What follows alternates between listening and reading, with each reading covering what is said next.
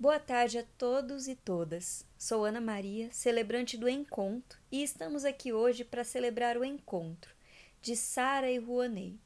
Nesta tarde do dia 14 de novembro de 2020.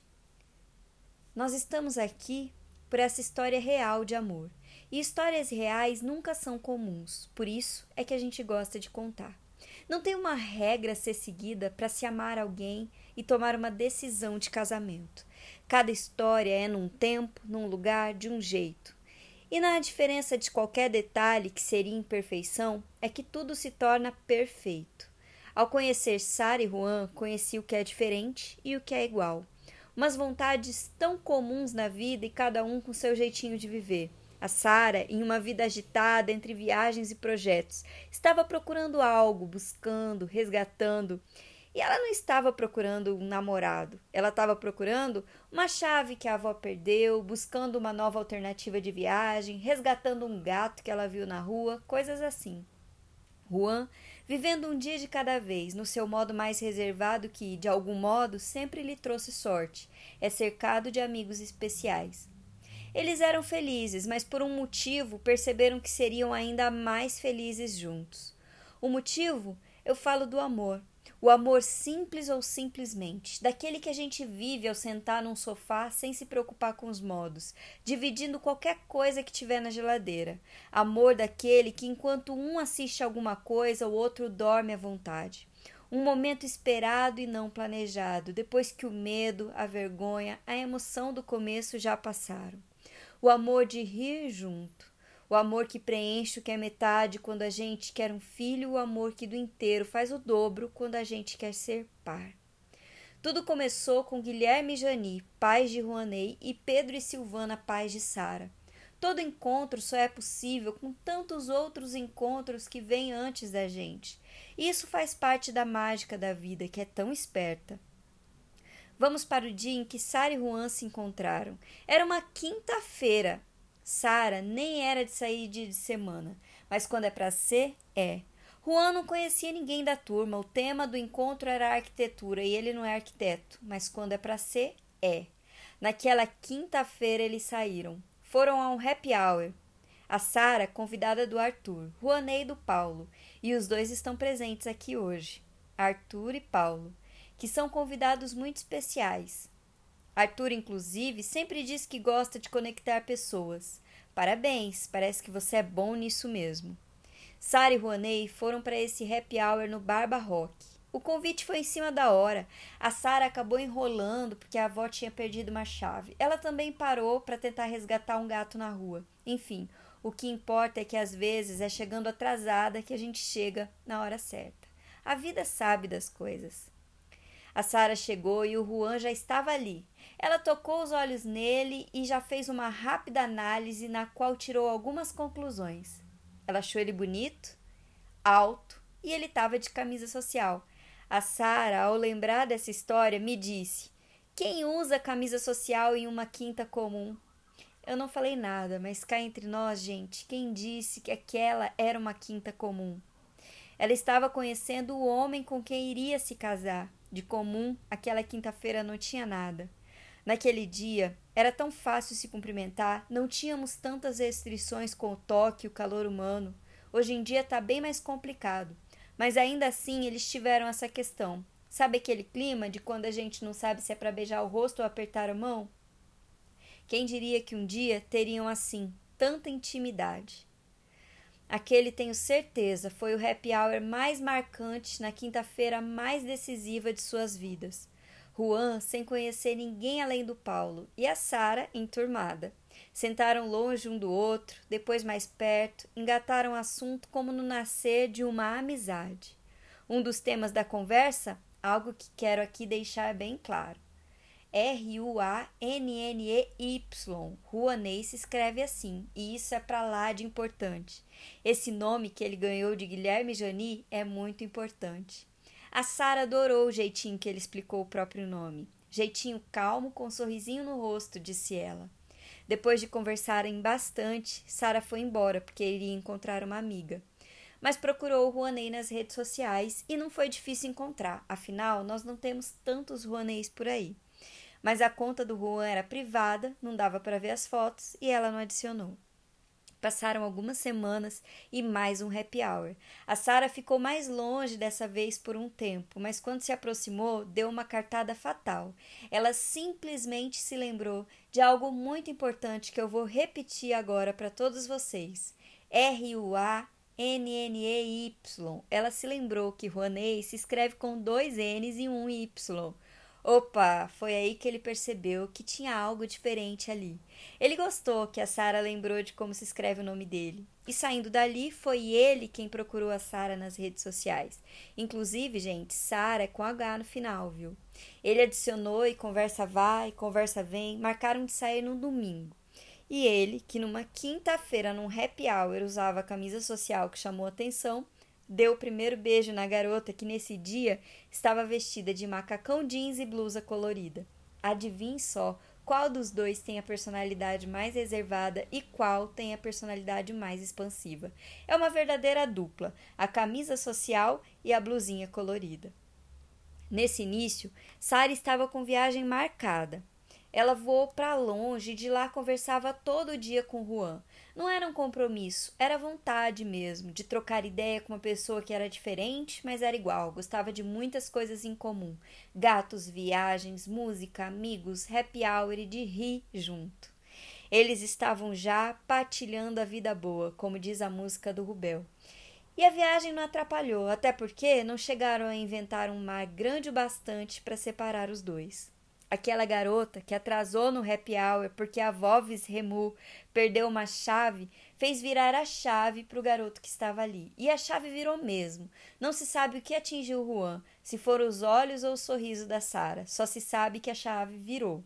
No namoro surgiu a vontade de dar um passo adiante. Casar, ter seus bichos, viajar bastante, realizar sonhos juntos. O Juan está rodeado de pessoas legais e isso alegra Sara desde o início, assim como a forma que ele trata as pessoas e que conserta as coisas.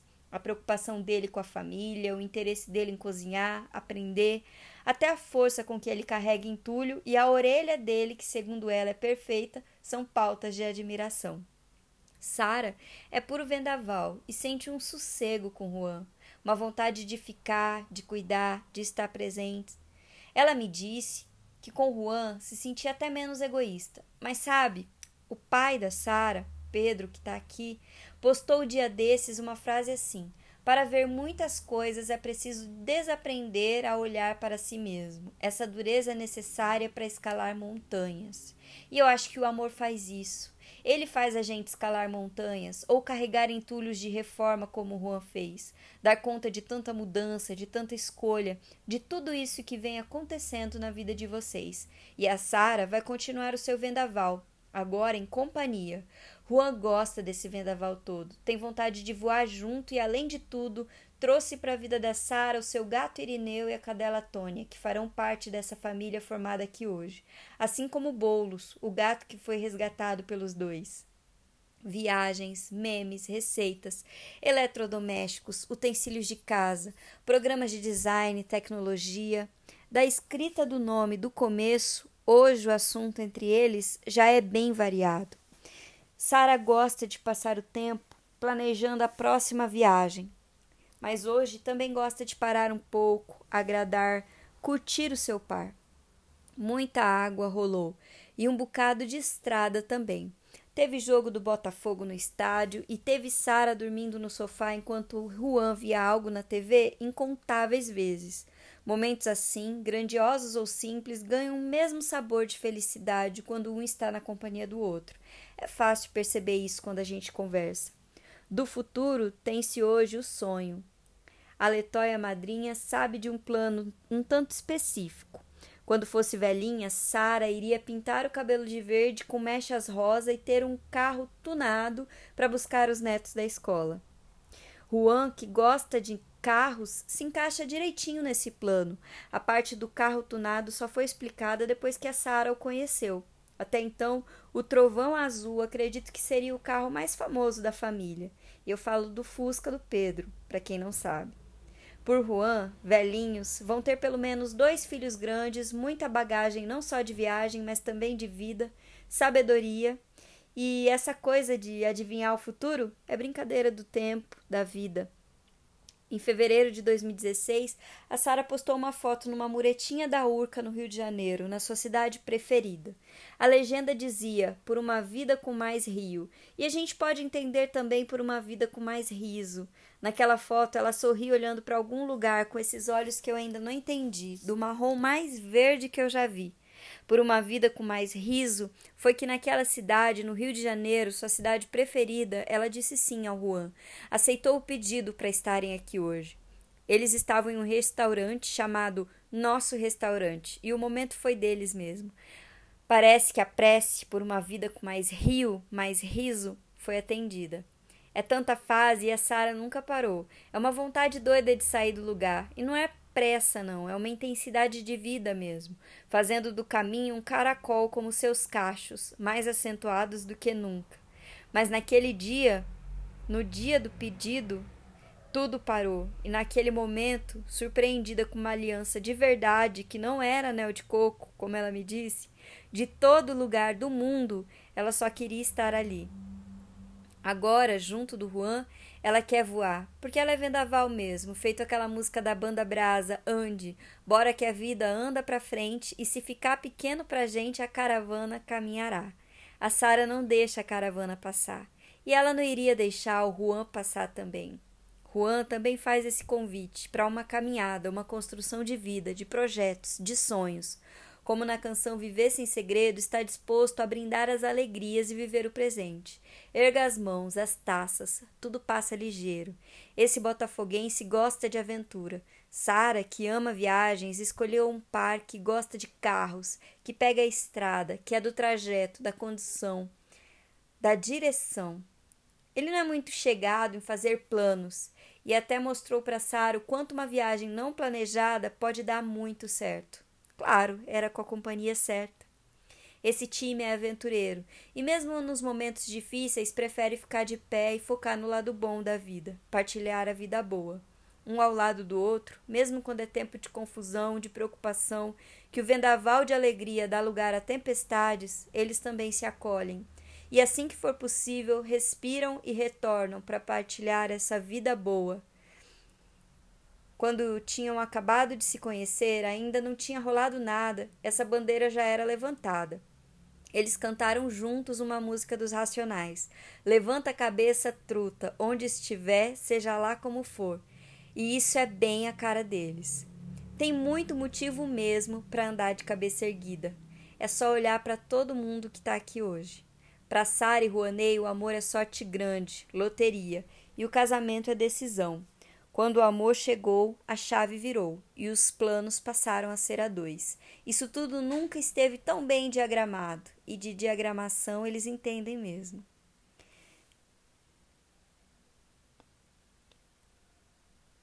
Chegou a hora então de um dos símbolos do casamento, aquele que a gente carrega nas mãos.